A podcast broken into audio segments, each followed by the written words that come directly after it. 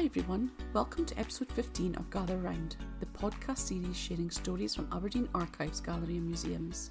In this episode, learning manager Rachel the Bottomonaway is joined by Aberdeen born artists Lennox Dunbar and Arthur Watson to talk about her upcoming exhibition, Constructed Narratives Lennox Dunbar, Ian Howard, and Arthur Watson, which features work purchased for the collection early in the artists' careers alongside more recent examples by these three significant figures who, as artists and educators, have influenced subsequent generations. Listen to them talk about how they were greatly influenced by visits to the art gallery and let them take you back in time to where it all started at Aberdeen Grammar School. Hi, I'm Rachel. I'm the Learning Manager working for Aberdeen Archives, Gallery and Museums, and I'm joined by two of Scotland's foremost visual artists, Lennox Dunbar and Arthur Watson. Hi there. Hello. Hi. Hi, welcome. Thanks for joining me today. So we've got your exhibition Constructed Narratives coming up at the uh, at the art gallery soon. Both of you together with fellow artist Ian Howard. So I'm really pleased to be able to chat with you about the story of Constructed Narratives. But first, I was wondering if we could go back a little bit. All three of you have got long connections to the city of Aberdeen having met uh, Aberdeen Grammar School. Is that right? Maybe I'll, I'll, ask you first, Lennox. Yeah, that's true. Yeah, they, we were all effectively in the same art class, although Arthur was uh, a year older than Ian and myself. Uh, but the, the way that the department was set up was that the principal art teacher, Charles Hemingway, at that, that time, uh, had all the the, the students who were interested in art studying in the same space effectively. So uh, when it came to having common projects, Arthur, myself and Ian would all be invited to review particular exhibitions or works in the gallery, uh, even though we were in different year groups. So there was a kind of common practice that the principal teachers uh, adopted just to inform the pupils of how exhibitions were organized or how we viewed particular works uh, as a kind of not just an introduction to other other people's works, but but to be conscious of just how uh, important it was to to have a broader view of of work by analysis as well as making. Uh, I don't know if you want to respond to that, Arthur, or yeah, I mean it was something that I've spoken to a lot of people about this over the years, and I've yet to find anybody else who had to review exhibitions when they were schoolboys. And I think it, it stood us in very good stead. He was quite a stern critic of your writing style, so that if you use, he hated cliches. So if you started a sentence with on the whole, there'd be a little felt pen drawing on your book with uh, somebody falling into a hole in the ground, or if you said a picture caught my eye, there'd be a hand catching an eyeball. You know, so you knew, knew to kind of keep clear of these things. Yeah. I've, I've still got my review book, which I, I think uh, there was a, an exhibition that we had I'd, I'd, be guessing the year now, but it was of all Hemingway's pupils in the gallery, probably about 20 years ago, would it be, Arthur?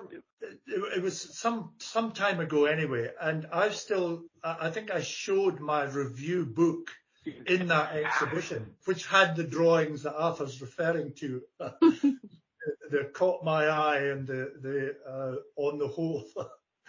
he sounds like quite a character. So an important influence.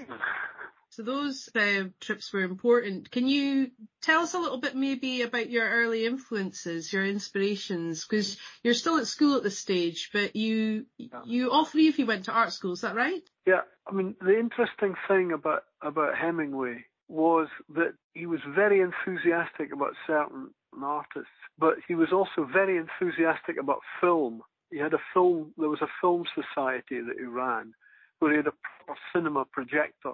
So you'd go in on a Friday evening and you would get a lecture on the battleship Potemkin, then you would see the battleship Potemkin. So as a schoolboy, you were seeing these classics of modernist cinema. At the same time, he was incredibly enthusiastic about Charles Rennie Mackintosh. And I mean, it's now the, the, the other year, it was the centenary year of Mackintosh. And I remember going down on the train to Edinburgh to see the Mackintosh 50th anniversary show at the Royal Scottish Museum, and it's the first time I'd been away on a train on my own. And I still got the catalogue for it, and it absolutely blew me away to the extent that I was seriously thinking about studying architecture until I found out what uh, studying architecture meant by this time, which was all about engineering and stuff that I wasn't particularly interested in. So he, he had a very broad notion of what you could be studying because he had a, as well as having a bunch of us who went to art school, there were an equivalent number who were going into, into schools of architecture. And it was a very selective thing. He wouldn't allow anybody into the higher class unless he thought they could either get entry into an art school or a school of architecture because he had two other art masters who would teach everybody else. And, and he just concentrated on, on this kind of small selected group. Which so he was interested amazing. in nurturing your talent um, and inspiring oh, you. Absolutely, to, absolutely. Yeah. yeah. So you both went to art school. Lennox, did you did you study here in Aberdeen at Gray's? Yeah, yeah. Both Arthur and I, although we were in separate years, uh, different years at the school, I left in fifth year and ended up in the same year as Arthur at Gray's the first two years we both did what was then Uh, regarded as a general course. So you did design projects, you did fine art project, you did separate drawing classes and so on. And at the end of the second year, we then, we had to specialize. I went into the painting school and Arthur went into the design school. So we had a kind of introduction that was common in the first two years, but then went our separate ways although it's fair to say that during the final two years specializing, me in the painting department and Arthur in the uh, design department, his speciality was in screen printing and printmaking, more so than textiles, although he may, he may correct that. Uh, and I was very interested and got the opportunity during that time to, to kind of dabble in print as well as painting. It's fair to say I had to do it in my evenings or at the weekends rather than during the day because the course structure was so formalized that there wasn't no opportunity really to do it in what was a very programmed painting school. So Arthur and I, uh, our paths crossed many an evening or a weekend, me kind of picking his brains and trying to get as much information on print process as I could. So we've had this connection for a number of years, both at college and since graduating. And obviously we're missing Ian today, but Ian was at the school at the same time. He he also studied painting, is that right? Well, he went to well, Edinburgh. He, well, he didn't enroll in the painting department because he did a course that really only only Edinburgh did at that time, which was a five-year course called Fine Art, where you studied half the week in the art school and half the week in the School of Art History at Edinburgh University. And this, this was a pretty important program. I mean, that's where Elizabeth Blackadder studied, for instance, and a lot of mm-hmm. other key Scottish artists went in that route. So they, they had the kind of academic background, uh, which, which uh, we, we certainly didn't have.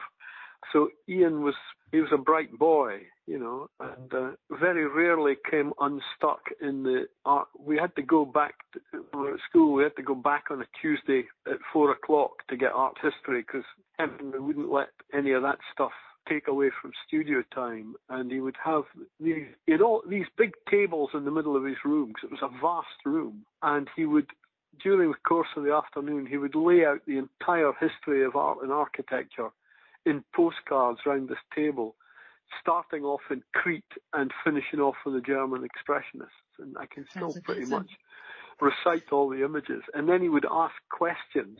And Ian had and still has an ability to drift off into some kind of dream world of his own, where a finger would start kind of twirling a tendril of curly hair and he would start looking at the sky. And Hemingway would see this and then ask him a question. And Ian would just panic and answer. And he said, Howard, stand. He said, why were the three Scottish colourists so called? And he said, they were Scottish and they only used three colours. I mean, it is quite interesting that just to, to, piggyback on what Arthur said there, that although Ian's art college education was covering much more art history than we did at Gray's, it's fair to say that I think when we both went to Grays, we felt that the grounding that we'd had in the grammar in terms of art history and appreciation of art history gave us a real leg up on virtually everybody else that was in the in the school at that time. Well, you know, the, the art history te- exams that we had to deal with were pretty much below our standards because they were pitched at a, a much lower level than we'd experienced even as schoolboys. Would, wouldn't you say that, Arthur? Well, I, I, fe- I fell foul of that. So did Alan Cowie, who was another contemporary of ours, and he was a year older than me, but ended up in our year. And we were both marked down in the first year art history because we were discussing artists that hadn't been the program. You know, they, they weren't used to coming in with this kind of, that had already got a really solid background, really based on terror that if you got something wrong, you would be kind of publicly yeah. pilloried in front of the rest of the class. Yeah. That sounds brilliant. You sound so inspiring, that teacher. I think that, you know, a good teacher who challenges you and inspires you can continue to teach you throughout your life. So it sounds like yeah. he was definitely that. I want to move on a little bit because you've got lots of connections to Aberdeen and to the city. You've mentioned Grays and obviously the art gallery, but you were both you know, quite instrumental in the artistic scene here in the city. Arthur, you went on to found Peacock Printmakers. Do you want to tell us a little bit about that? Yeah. Tell us more. I mean, I, at the time we were at art school, there was a place, the teacher training college for everybody who graduated. Because, you know, the post-war baby boom and everything, there were lots of kids that were growing up after that. And there was a big expansion in the whole school system with all these new schools being built and all the rest of it. And in our year, I think there were only two of us that didn't apply for the for teacher training college. I was I was an only child, and I, I was convinced if I'd be left alone with a young person, they would suffocate, and I wouldn't know what to do about it. My then wife, both her parents were teachers, and I thought, oh God, it's really going to hit the fan when, when I confess. But then I got a post diploma year, as did Lennox. And I thought, right, I've got a year to get sorted out with something. And I was talking to my tutor, Malcolm McCoig, and he was saying, you know, because he knew that I hadn't hadn't applied for the training college, and he, he said, "So, what what do you what do you want to do?" And I said, "Well, I'm really interested in the kind of technical side of printmaking. I would quite like to just move south and you know maybe get a job in a print workshop or something. And he said, he said, hey, would you not be better just starting one here? And so him and I had a chat about it, and he pulled in Ian Fleming, who was the former principal of the college. He was the last of the kind of early generation of Scottish printmakers, you know, before there was the crash and the bottom dropped out of the market and all the rest of it. And he he showed with uh, Braque and Leger in Paris as a young artist. He taught Colquhoun and MacBryde when he taught at Glasgow School of Art, and he was, you know, it's an amazing guy. And he said, hey, well, just have to do it, you know. And we, so we spoke to the Arts Council. There was a meeting uh, with three of us in a hotel in Union Street. And this little guy who was the art officer in the Arts Council, Bill Buchanan, came up with these two beautiful art assistants. And we thought, wow, yeah, that looks like a good job. And he said, well, you'll need to do two things for us to look at funding this. So you'll need to get a body of people who are enthusiastic about it. You know, maybe have some kind of meeting, and you'll need to find a building. So Ian Mackenzie Smith said, well, have the, have the meeting in the gallery, you know, and we'll publicise it. And we had about 50 or 60 people turned up. And the interesting thing about it was that there were school teachers, there were lecturers from the college of education and the art school, there were students. You know, so it was a real mixed bag of people who were all to do with visual art, but a lot of whom had never met each other. And everybody was really enthusiastic about this. And we, we then had to find a building which would be, you know, cheap and central and all the rest of it. And there were all sorts of interesting ideas, but I'd been kind of brought up in the Episcopal Cathedral where I sang in the choir. And they'd had a, a, a church school which you know had closed down. So they were using the two buildings as the, one of the bigger building, the newer building. They used as halls and meeting rooms, and then they'd rented out the old building, which dated back to 1710, and the lease was about to expire. So we, we were able to, to rent this building, and, and I still have the telegram from Bill Buchanan, which said, send details of lease by telegram, uh, the meeting's tomorrow, and if you don't get through this one, it'll be a year. And we got the stuff down to him, and uh, we got a, set, a starting off grant of £1,600 to buy the equipment and £1,400 to run it for the first year. So that was split very evenly, which was £700, which was the rent of the building, and £700, which was my annual wage for a six-day week. So yeah, it was it really started on a high. Yeah. and uh, of course, we, we're working with Peacock here at the the gallery because um, they've got a, mm. a big birthday coming up uh, next year. Yeah, but um, yeah. you worked with lots of artists. Lennox, you worked with with Arthur um, yeah. during his time there. So, but you know, you work with so many different artists, many of whom are not printmakers. Um, can you tell us a bit about that? Because some you invited artists to come and work with you to create editions, didn't you? Yeah, well, I, I, all all of the invitations came fr- from Arthur as as the director, but uh, I mean, I was very fortunate that I'd always been interested in print, as, as I said earlier, you know, learning as much as I could just on my, my own time and quite a bit of my postgraduate year as well. But without really feeling that confident with many processes, I, I became very interested in intaglio printmaking, etching and uh, other forms of intaglio process. I, I was at the meeting that Arthur referred to, the inaugural meeting in the gallery, and was really keen to use the workshop as much as I could just as a member. And just by, I suppose by chance, Beth Fisher, who'd been the etching technician, I think took maternity leave or there was some, some reason for her to be away from the building. And I, she asked, I think, I don't know if it was her asked me or Arthur asked me, maybe they both asked me if I'd be interested in just filling in for her while she was on maternity leave. So I jumped at the chance and spent probably about six months just trying to learn as much as I could about different processes. And part of that was to audition with other artists. And I seem to remember the first main job I got to print with somebody else was Bill Littlejohn, who'd been the head of painting at Gray's. And I think he was quite surprised to see that I was being either trusted with his imagery, given that he, he knew I was a painter rather than a printmaker. I mean, it actually was a very successful project, and I think he was quite happy with the outcome. Yeah, and I was certainly, yeah, I was very interested in uh, not only his response, but just being challenged to find ways of working the process to his to suit his his needs. So it was the start of something really really interesting, and I worked with many others after that. Eventually, I think I think Beth moved away for a while and I eventually took on her role on a more permanent basis. Yeah.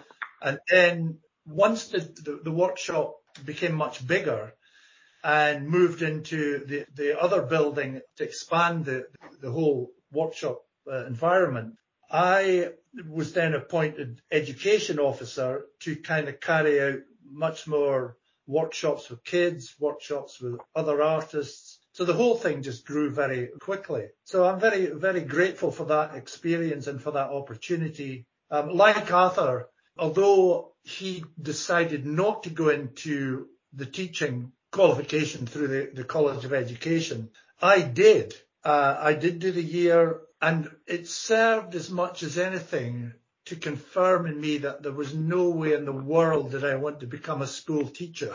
so I, decided that after I'd done the year, I would just try and find as many ways to keep working. I had a studio in town and I would just pick up odd jobs, some of them part-time teaching. And thankfully to Arthur, I, I was given some opportunity to work at Peacock to just uh, make some extra money to keep my, my practice going. So I just felt that if I was available to do stuff, that was the best option for me. And thankfully, I got many opportunities during that early years to follow paths that I would have never been able to follow had I been a school teacher. So it was, it was one of those things that it just confirmed in me that that was not a route that I was wanting to take. But I think that, that Peacock kind of really galvanised that creative scene and brought lots of creative people Absolutely. together. Um, yeah. But it also put Aberdeen on the map, didn't it? Because it meant that you had artists who who are living and work, working elsewhere in the country, but also internationally, coming to Aberdeen to work with Yeah. all of you, Yeah. which um, which is a, an amazing um, thing. And we've got this amazing and beautiful archive now, which the, the gallery collection take care of. Neither of you maybe wanted to be school teachers, but both of you have gone into teaching. Yeah. Yeah. Yeah, Arthur, you're in Dundee, is that right?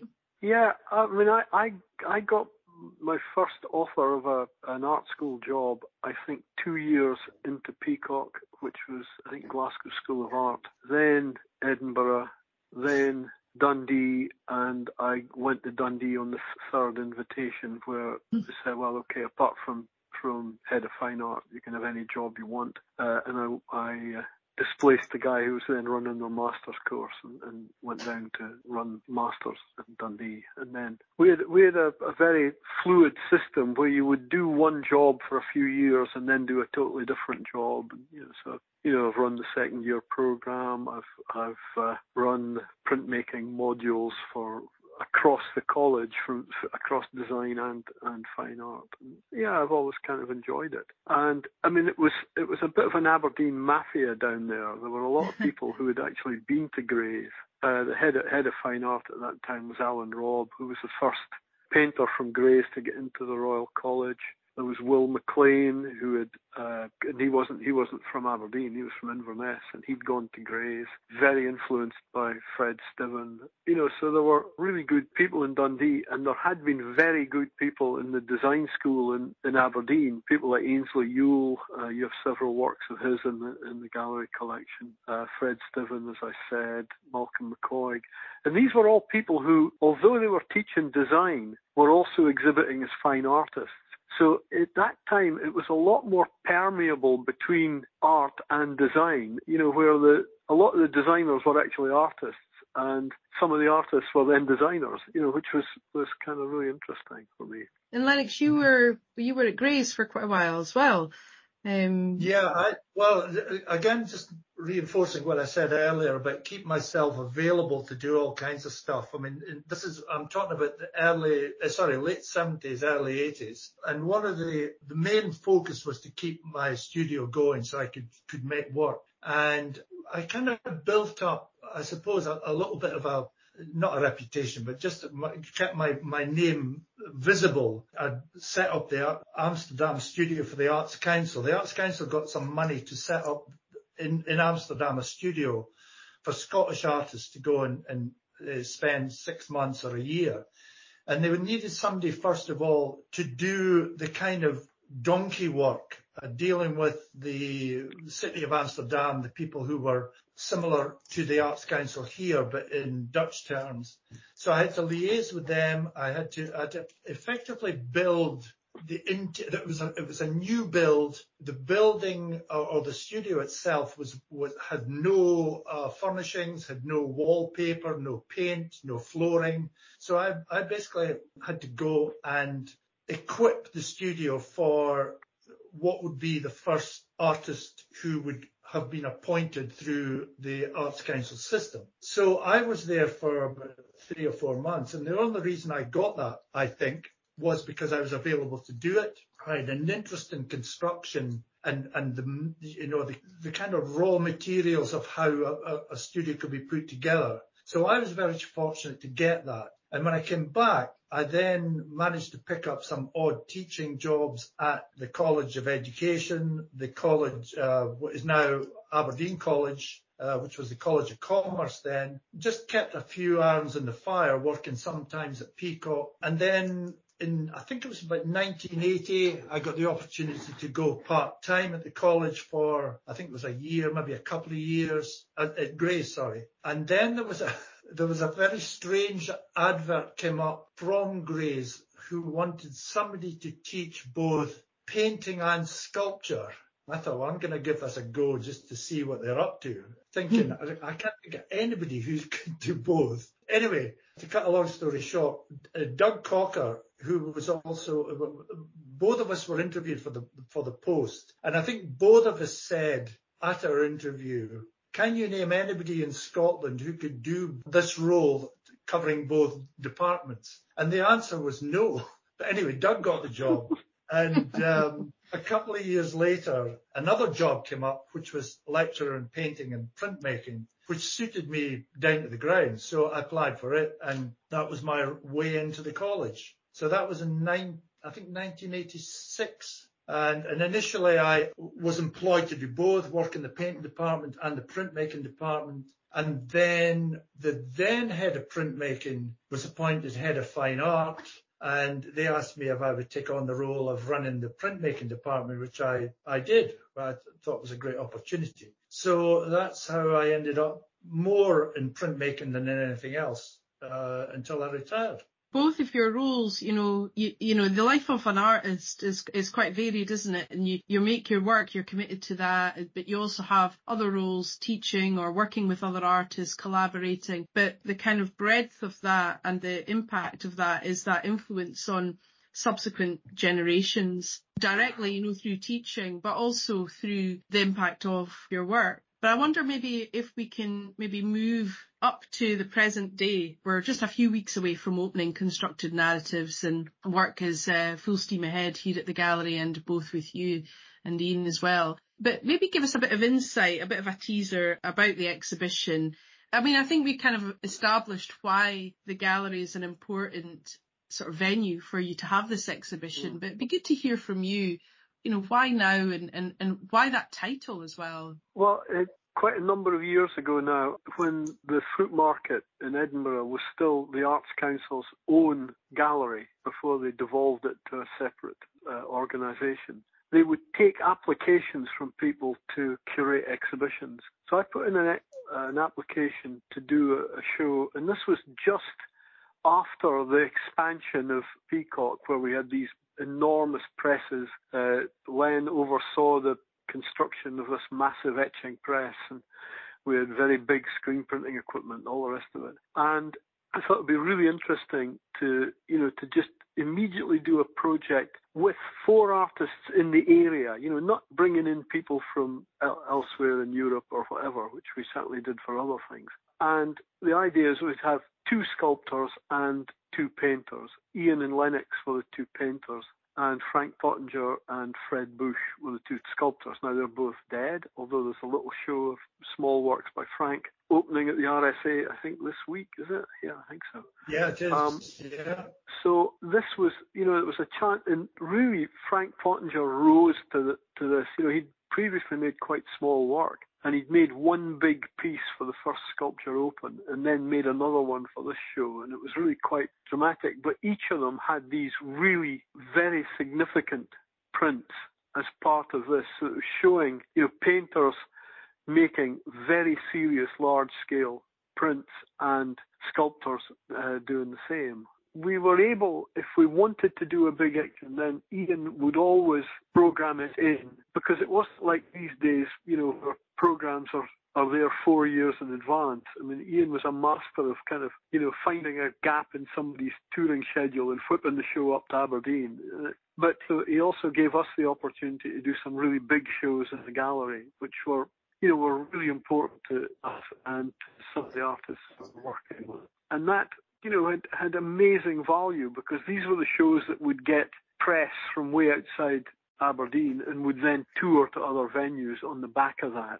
Also, there was uh, an older artist, uh, Dan Stephen, who had a studio in Back Backwind, and it was that building was getting redeveloped. So we went to the council and said, you know, do they have any premises? And they made, they converted this upper floor would have been a flat at one point or part of a shop downstairs into a residential studio. And then Dan moved to Perth, leaving them with the residential studio. And Ian and I were having a having a beer. We kind of got together every month just to make sure we weren't doing openings on the same night or doing anything that clashed. And he said, "What are we going to do with that studio?" I said, "Well, you could have an international artist in residence program where we would give the artist the run of Peacock for however months they were there, you would give them the, the studio, and then they'd have a show. They could have a show around the balcony, which is where the prints were normally shown in the gallery. And we did that for several years. And a lot of these artists came back under their own steam in future, years, which was great. And in fact, one or two of them actually ended up moving to, to Scotland. uh, as a result of this. So again, we were we were the only workshop that really had this established international program, and it worked out really well. I mean, we had, we had people from America, France, Yugoslavia. Know, it was it was brilliant. So the, the gallery continued to be a, a real kind of dynamic partner in all sorts of schemes. It was fantastic.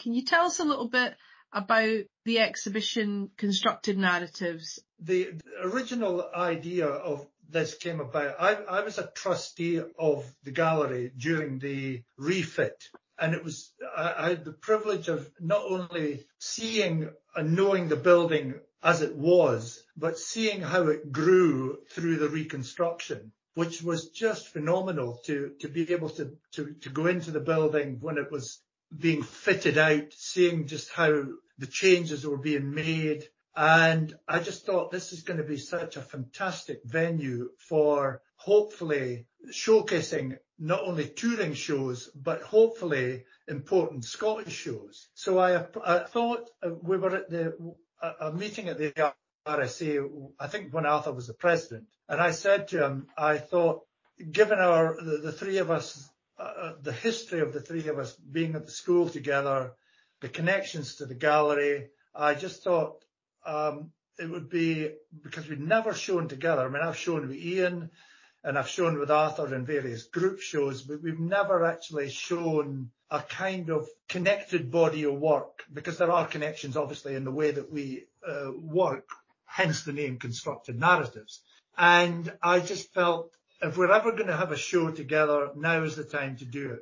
Let's apply to the gallery to see if they would be interested. Thankfully they were and it kind of grew from there. I just thought it was a good opportunity for the three of us to kind of yeah. show before it was too late. So that's thankfully what we've managed to do. Um, the constructed narratives idea, I think Arthur came up with that title, which I think is an excellent title because it does kind of embody each of our work in very different ways. So yeah, looking forward to just seeing it all in the space. I think I'd also had personally a bit of an exhibiting history at the gallery. So when I was a relatively young artist in 1979, I would have been five years out of art school.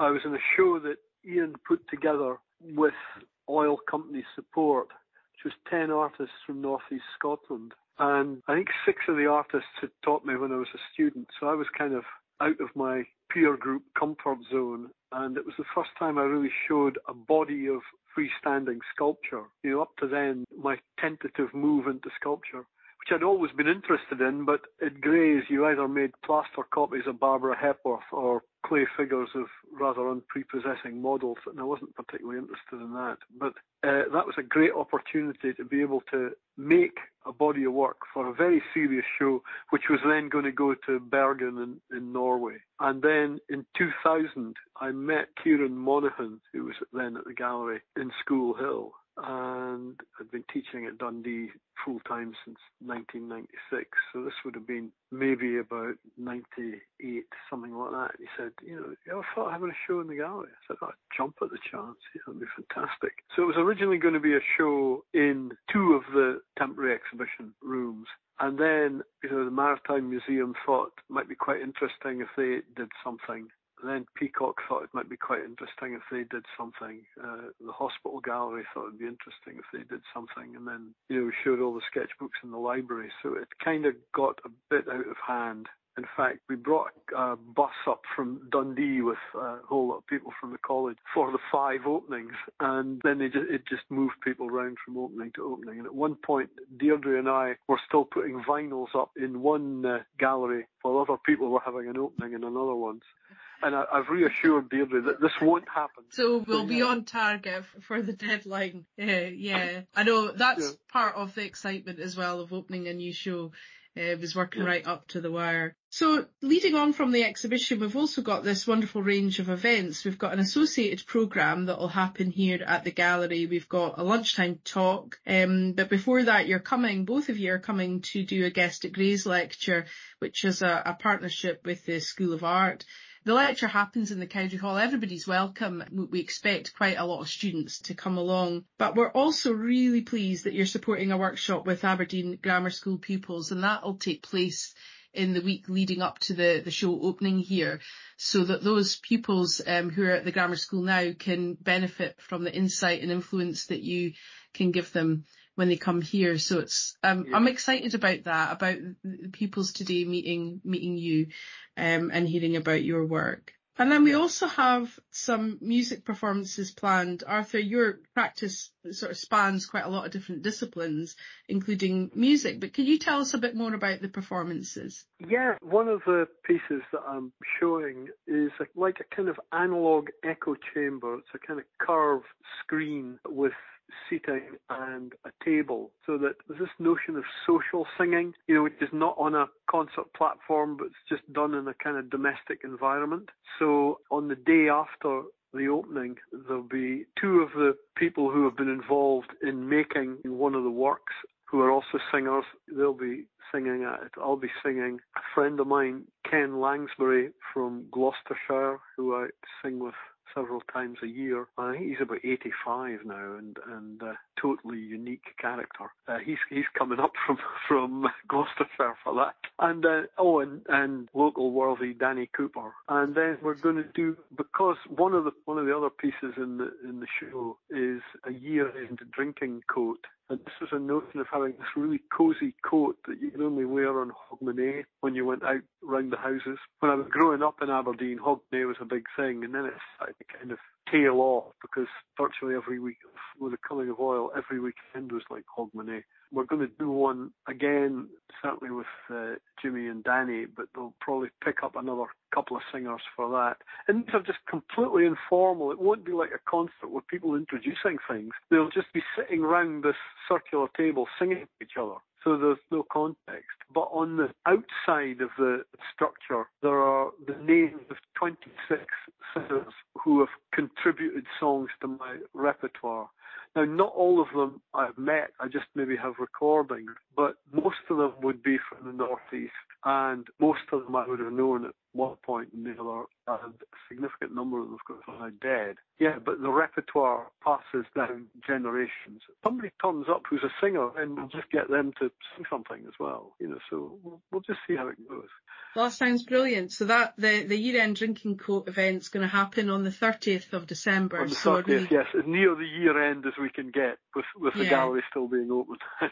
Fantastic. Yeah, so I think all all the information about these events is uh, is um, on our going to be on our website, and uh, there'll be a what's on brochure, so anyone listening can pick that up and find out. Everything's free. The exhibition's free as well, so please come down, and we're gonna we're gonna see you there. I'd like to thank you both so much for chatting to me today. Good, yeah. Yeah, no, it's been good. I hope you enjoyed listening to this episode, and we look forward to seeing you at the exhibition Constructed Narratives, which opens on Saturday, the 14th of October at Aberdeen Art Gallery on School Hill and is admission free. Please make sure to check our website for the events that will coincide with the exhibition. Remember to hit that subscribe button to never miss an episode of Gather Round. Until next time, bye!